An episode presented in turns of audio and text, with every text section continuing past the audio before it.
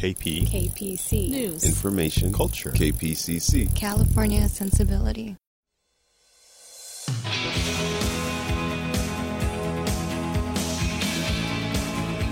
Hey, I'm Amy Choi. And I'm Rebecca Lehrer, and we are the Mashup Americans. We like to ask questions about American identity and, you know, just try to get some answers. We're always trying. Um, sometimes we're more successful than not, but I would say, you know, if successful can be defined as ending up with more questions, Yes, I mean, I think that's how Socrates would define it or something like that. well, I'm going to align test myself me. with Socrates Yes. on this one. All right, so Rebecca, here's a question. Yes. Have you ever had a shamrock shake? What is a shamrock shake? What is this friendship that you don't know what shamrock shakes are? No, but Wait. really, seriously, tell me, what is it? Sounds crazy. And I'm going to Google it Oh my as you tell god. I'm getting like goosebumps as I speak. Um, Shamrock shakes are one of McDonald's brilliant inventions that they release in March. It's like a limited edition milkshake that is this like otherworldly shade of green and it's like mildly minty and it's it's available to all to celebrate the Irish. No, I mean, well, like growing up in the Chicago suburbs, where um, you know you go down to see the river turn to fluorescent green every year, and everybody is suddenly like emerging as an Irish person with like a hat and an orange and green pin. Um, Shamrock shakes were like an annual ritual. They're amazing. Okay, so I've just Googled them. They look incredible. My sense is probably 10,000 to 500,000 calories. Uh, and definitely has a maraschino cherry on top. But I, Mm, yeah, this part. was not a thing in California that I know of. So I've, you know, I, this was not my experience. I definitely wore green in order to not be pinched in school and sometimes would forget and then feel really embarrassed that I didn't wear green because like my parents had no idea that this was a thing. And, um, but it's, really funny because this idea of being Irish for a day, like that's a funny thing, right? Can you be a Jew for a day? I don't know. That's a really good either. question. I don't know. You've definitely. I mean, you've. I've adopted you as a Korean for certain days. yeah, well, you know, in my heart. I mean, we here are all about celebrating people who celebrate their heritage and like bringing their whole selves to everything they do. But then it also feels pretty gross when you see people claim a tribe or identity just because it's cool for one moment or because it makes a good photo op, which was something we see a hmm. lot of in St. Patrick's Day with specifically our current government. So there were millions of photos of Paul Ryan, of Kellyanne Conway, Mick Mulvaney, and maybe even Steve Bannon wearing green. Oh, those are just the grossest people. Also, to be honest, as somebody who grew up around white people who suddenly all seemed to become Irish in March, like I didn't notice that. But somebody who did have a lot to say about this particular topic is our guest today, Maeve Higgins, a recent Irish immigrant to the U.S. Maeve is the host and creator of Maeve in America, a podcast that explores all about what it means to be an immigrant in America today. She's an Irish visa holder, maybe soon to be Irish American, and she has a few thoughts about these Irish when it's convenient people.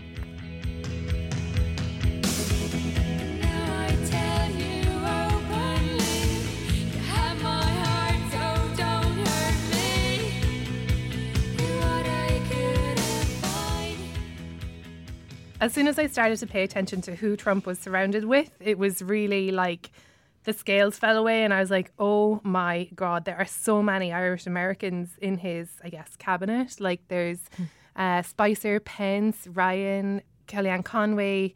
There was a guy, his name is like Mullaney, who was like defending the cuts to foreign aid while he was wearing a shamrock, which is like a symbol of Irishness, and like so many people left because of the famine in Ireland. And he was on TV wearing this symbol, talking about how like it wasn't his problem, there was famines in the rest of the world. Like so it just really crystallized for me like this St. Patrick's Day, which is like a day kind of given over in DC and in many cities around the US to like Irishness. Mm-hmm. I mean, it's funny because in a way that's touching, right? It's like, oh, these people are connected to their immigrant heritage. Mm. But then there's actually like they have that in a, one little box that doesn't seem to play into the rest of their lives often because i don't know how you could hold that in one place and then in another place you could say like we're banning refugees which is exactly what they're doing. Mm-hmm. So I kind of think, well, then you can't have that. Like that's not yours.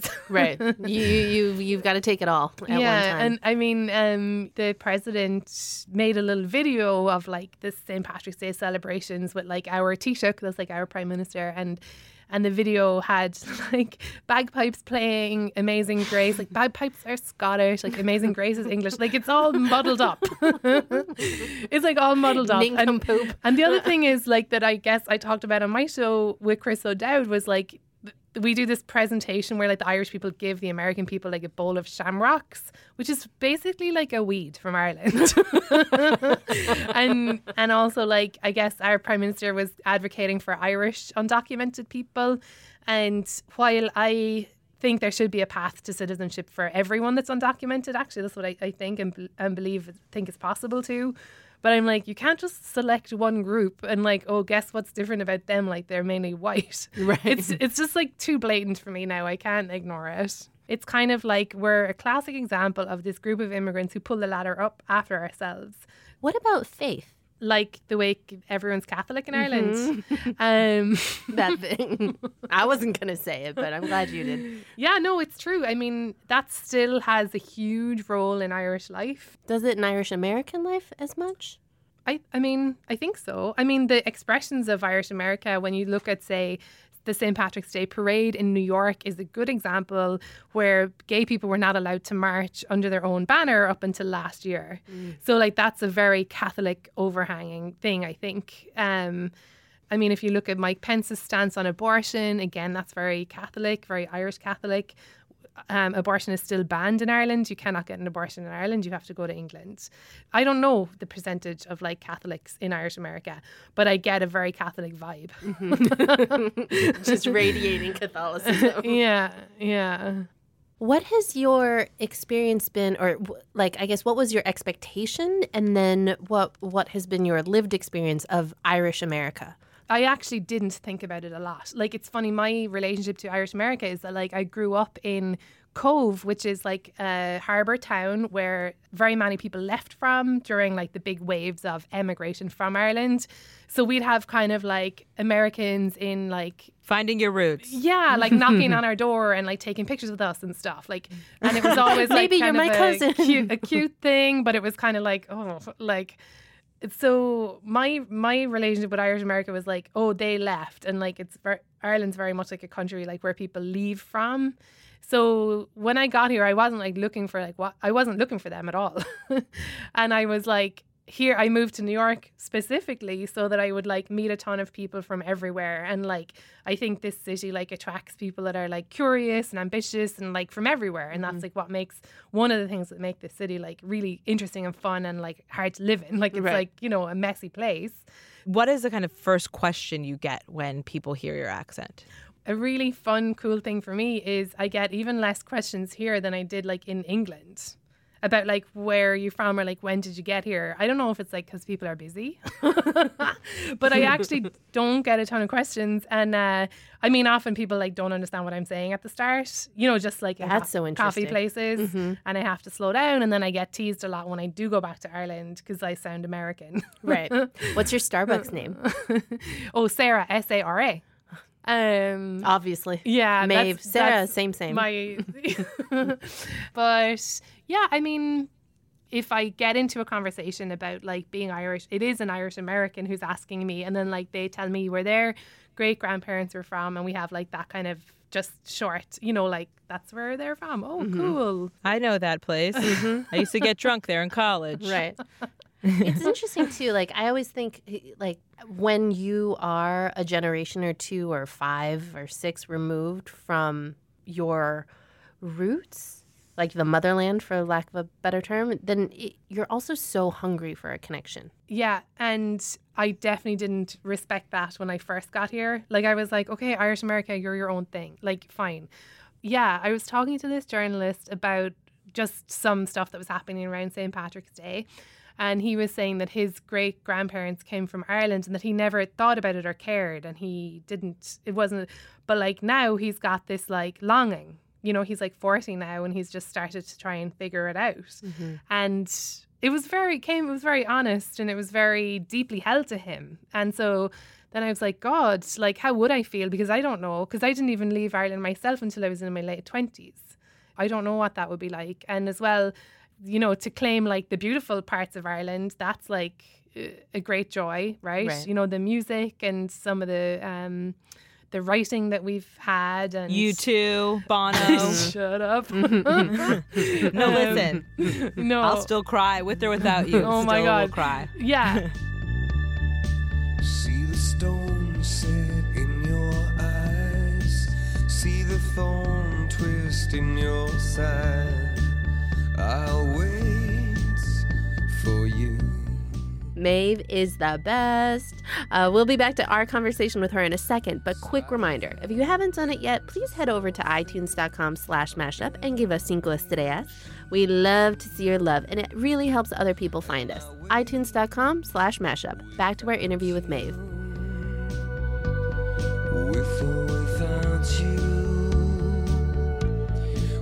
With When you think about putting roots here and what America means, how would you describe how that has changed? you know, sometimes I'm like, well, I pay tax here, and like I don't have a vote here, but um, I don't have a vote in Ireland either because we don't have that that that you can vote from abroad like Americans do. That's been hard because I'm like, oh, I, how can I use my voice? Like, how can I be part of like this community here uh, without like a vote? And like, no, I'm going to call a senator, but it's not my senator. You know, like Right. I, what I love about your show is that like you do celebrate the mashup and the diversity and the inclusion of all these words.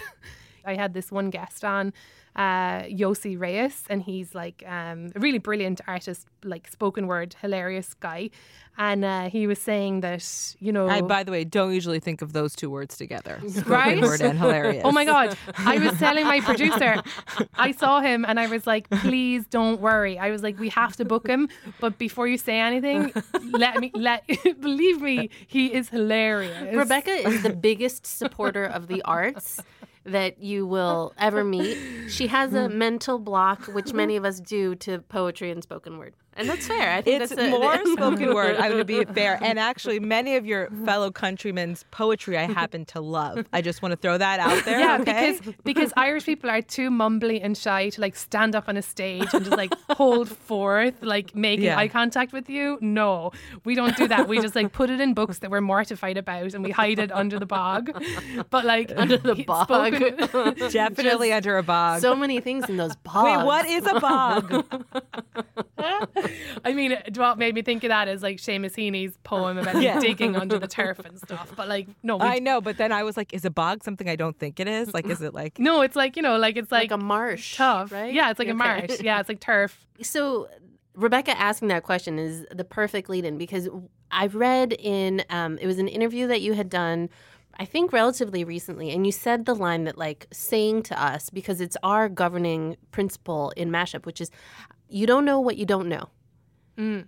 Not knowing right now in our culture is like like pounced upon and punished and like you're a fool and you're, if you don't know you you should be curious and ask questions and then amend your behavior your thinking accordingly it's nice to be open to that right being like what is a bog maybe irish people call bog something different Yeah, I know.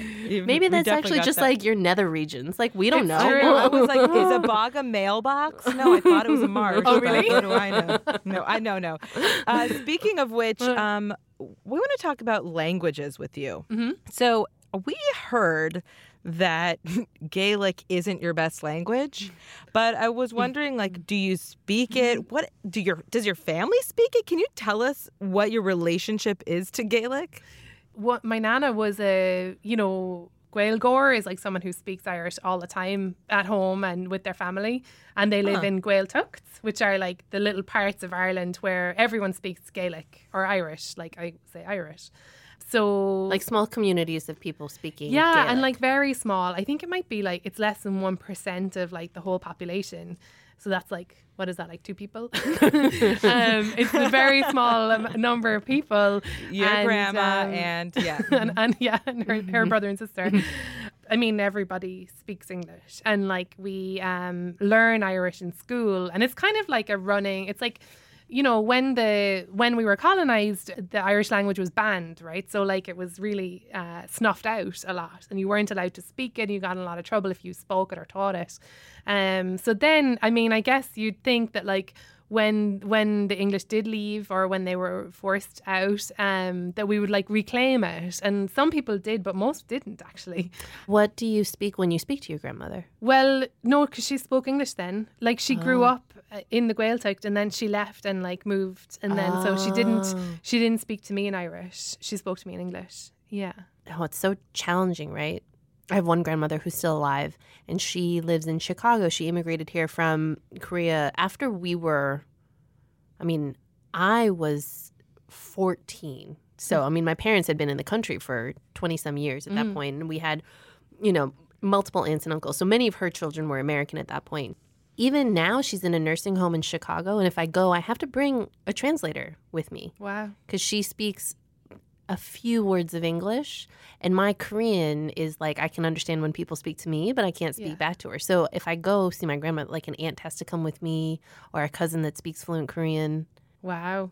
She so she was like in her fifties when she moved here, or a bit older. a bit maybe? older probably. She was probably she moved here, I think, in her late fifties, and It's then an interesting time to like start your life over in a new country. right. And also a different Mm-hmm. time in the world and a different culturally. Like now you might be like, I'm going to get on plenty of fish, start Right. dating. Right. You know, if you're late 50s, you could start a whole new kind of. But I'm fairly certain for your grand halmoni, grandmother from Korea, Mm. that wasn't the thing she was doing. No, And so no, maybe she is now. You know, she's very fit. cool. Yeah. this is actually this is a lot about accents too i think and and i would love to talk about that with you that like my sister and i were going to have perfect english and so in order to do that we spoke as much english as possible they wanted us to speak korean and understand korean but that was never going to we didn't want that to collide with our english at all Yeah. and I think a lot of that has to do with, you know, my parents immigrated in the 70s. Um, there was a lot of anti Asian racism, which still exists today. But having an Asian accent from whatever country you are from is not charming. Yeah. It is not cute. It is not considered dignified or smart. Whereas, like, if you, somebody can be speaking with a British accent, doesn't matter what they're saying. Americans are like, that's adorable, you know, or like, it sounds really dignified. Just like skin color, some accents are privileged over others. Yeah, and I think I benefit from that too because like the Irish accent has associations here in America of like being charming and I think being funny too mm-hmm. and being I guess those are the two like- yeah, but not like sexy. no one's like, oh, say 33 again. Like no one's gonna be. It's it's more like I don't know. It's like cute, like a cutie, Like, like mist over the bog. right? Romantic, yeah. Nobody knows what's underneath those bogs. Maybe those poems. That's like so romantic. It's funny. I don't hear like a huge variety of accents on like uh, American media. You know, I really love um. You know, it's like BBC Global World News podcast, and like they just have reporters calling in from all over the world. So like it makes sense that they would have accents, or like everyone has an accent, and like. But here, I'm like, but people live here from all over the world, but like they just don't hear these accents. Like Right. you really Yeah. don't. Even like you know, um, Latinos on the news and stuff. I can't tell. It's everybody's like, code switching, Right. which is a thing that I think w- comes very naturally to mashups, which is that mm-hmm. like we whether it's your behavior, like you act one way at home or you act one way in one setting and act a different way in another, yeah, or your your diction changes, like like how Rebecca speaks English to her family is different. English and Spanish, like that, the blend of that, like th- th- that we're creating new languages and like all the time. Yiddishisms and, Right. and all Right. that. Yeah, no, I think, well, also, I mean, I, w- one of the things that made me fall pretty deeply in love with my husband was that he understood quickly when he met my family and specifically my grandmother's that he had to adjust the way that he w- was speaking and he was able to do it. Hmm. and I think that I see other friends who are not children of immigrants and they talk to like a, a immigrant parent or grandparent using slang and stuff you're like why that's no that's that person Yeah. doesn't know what you're talking about you're not at all thinking about the way you're communicating and how it's being heard Mm-hmm. it was important to me especially since my, my husband is many generations american that he actually quickly understood that Right. and was able to adjust it was something i appreciated about his sensitivity if that makes sense Yeah, Yeah. totally. And that like if you're in a like a more of a monoculture, that's something that you don't think about. Like you said, like when you're in Ireland, everybody's Irish. Yeah. Nobody has an accent because everybody's essentially speaking the same way. Mm-hmm. And when you are a mainstream white American in this country or many generation white American, like everybody sounds like you. Mm-hmm. Like because all the newscasters sound like you, whether they are black, brown, Asian, Mm-hmm. whatever. They all still have that like like Central Ohio Right. established accent from CBS or whatever. Um, But I just think that's such a cute, great specific that like you mightn't have known that that's what you wanted in a partner. Like that's like Yeah. I love that. You know that you couldn't have put on your dating profile like someone who will know how to address my grandmother within a minute. Like Yeah, it's so specific to the person. I love that.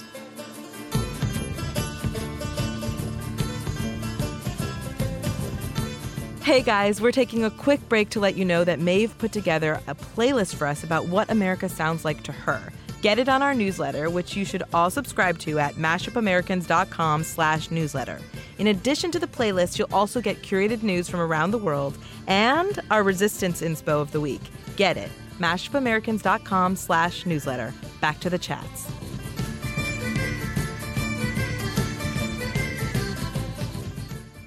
What do you think about when you consider whether you want to put roots down? and what do what do roots mean? Yeah. Like, I mean, Make babies. I guess like buy a place maybe, or I mean, I don't know. That's a good question. are you Have a family Mhm. maybe, um, pursuing citizenship? or yeah, but I'm far off citizenship. Right. You know, I have like another visa to go before I can think about a green card. Mm-hmm. And a green card is five years until you can apply for citizenship.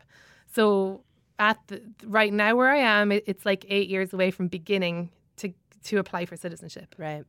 So I'm a long way, and those are not even definite. Right. You know, I have to get this next visa and then get a green card, and then so that's not even a thing that I can think of as an option. It's just like maybe. So on your show, you are talking to immigrants to America from all places Yeah. and at different stages in their immigration, when how long they've been in the states, et cetera. You know, you've been doing this for a few months and thinking about it for a year or so in terms of the podcast. What are some through lines that you've seen? One thing that a lot of um, my guests have in common is that like they have a really strong love for and like maybe didn't want to leave their country, which I think you don't hear a lot about. Often when I hear talking about immigration, like in America, it's kind of like, well, what are they doing for America? And like everyone wants to come here, and you know, America is the best. And then it's like, well, actually, like for example, um, my Syrian guest never planned on he had to leave Syria. You know, he loved Syria. Um and like he's grateful to be here and like he's making you know all that stuff, but at the same time like he he would love to be in Syria with his, with his family and his twin brother and his dad, you know. And then the same with like, you know, Roz, my my uh, guest who came from China like 70 something years ago. She's almost 90 now and she came she Wow. was 18.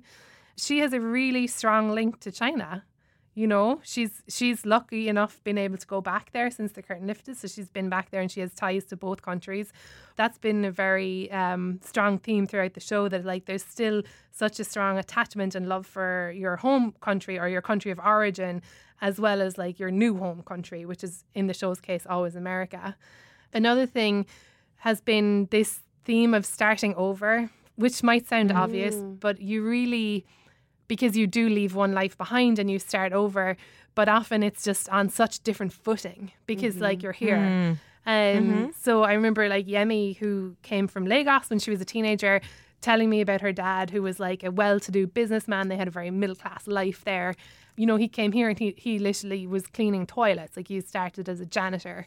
I didn't want to go for like the striving immigrant narrative or like, you know, but but genuinely I do think that when you move here and you begin again, like you have to really raise your game. Like you're going to be tenacious and hardworking, and like that's just the way it is. So that's been a big theme of the show too. What does America sound like to you? So at the moment, like a bit scared. Like it does sound a bit scared, but um there's just so many voices here. like there's just mm, there's like so many voices and I think it's like not finished yet, like the story and the idea of America. Mm-hmm. Hmm. Like I mean I've been listening, like that's like what I've been doing. I've just been like what do you think? What do you think? You know, and definitely I think there's a lot of fear and I think that's justified. So from there, we'd love to do a little speed round, which so whatever comes to mind first, they're not hard questions. All right. What is your comfort food? Oh, Shake Shack. Oh, no, you know what? I actually want to change my answer because I'm fucking obsessed with them. And as a joke, I want I said I moved here for Shake Shack. I like said that. And then they sent me a voucher for twenty five dollars. And I was like, that's it? like I was like, that's my that doesn't even cover like that's even that doesn't even cover my fucking That's subway for a month. shake. That's one fries. shake. Mm, I want one now. Um, but yeah, that I mean, truly, that is my comfort food, which I need to really address. what menu items? Peanut butter shake and fries. Oh, I mean, do you like dip the Elvis, fries? Elvis style. you- No, I just cry and I go into a dark room and I say, "I deserve this. I, I deserve this." It becomes a, a treat that turns into a uh, punishment mm-hmm, mm-hmm, very mm-hmm. soon. I understand. What is your bubbe meise? Oh, um, I guess pray to Saint Anthony. What will Pray- Saint Anthony Saint? Saint Anthony is like the last things if you lose something. Oh, Yeah, yeah. Then I often am like, oh, I offer one up. Okay, Anthony, where is it? Does it work? It's like, Does- yeah, it works. Yeah, yeah, does, it he, works. does, does St. Anthony help with your passwords? Because I always We have lose my passwords dementia. in my brain. Oh. Well, here's a tip: make your password Saint Anthony. okay, wait, no. You have to go change them all now. Nobody break into Maeve's bank what have account. I done? you sold me down the river, Anthony. You're no saint. Terrible That saint. guy. I'm gonna throw you in the bog, Anthony. I did. My friends who are actually like Australian, they just had a baby here. And I've started to think of like all these, like, I mean, I was telling them this is like absolutely not still the case, but like my uncle was named a girl's name to like protect him from fairies, Mm-hmm. you know? and I was like, he's only 60 now. But like in when he was born, his parents believed enough to like actually on his birth cert call him Mary. So that like the, the fairies would think he was a girl and, And they wouldn't steal him. him. Because fairies only steal boys? yeah, and then you're le- you're left with like a changeling. You know, like they put like a crappy baby. Um, well, thank you so much, Maeve. This was such a fun conversation. Thank you so much. I love your work, you guys. Love yours. Thank you. Hey, where did we go? Days when the rains came.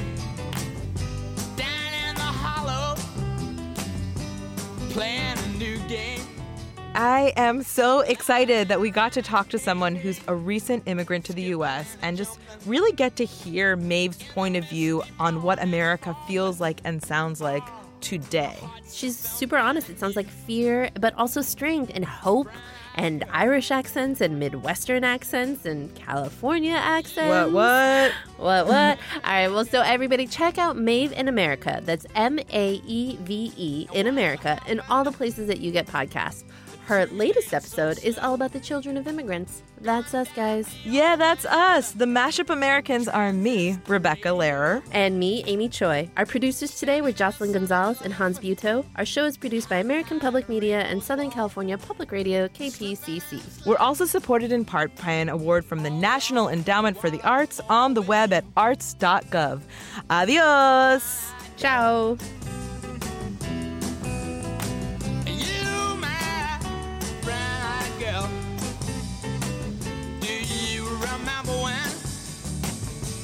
We used to sing sha la la la la la la la la la la just like that.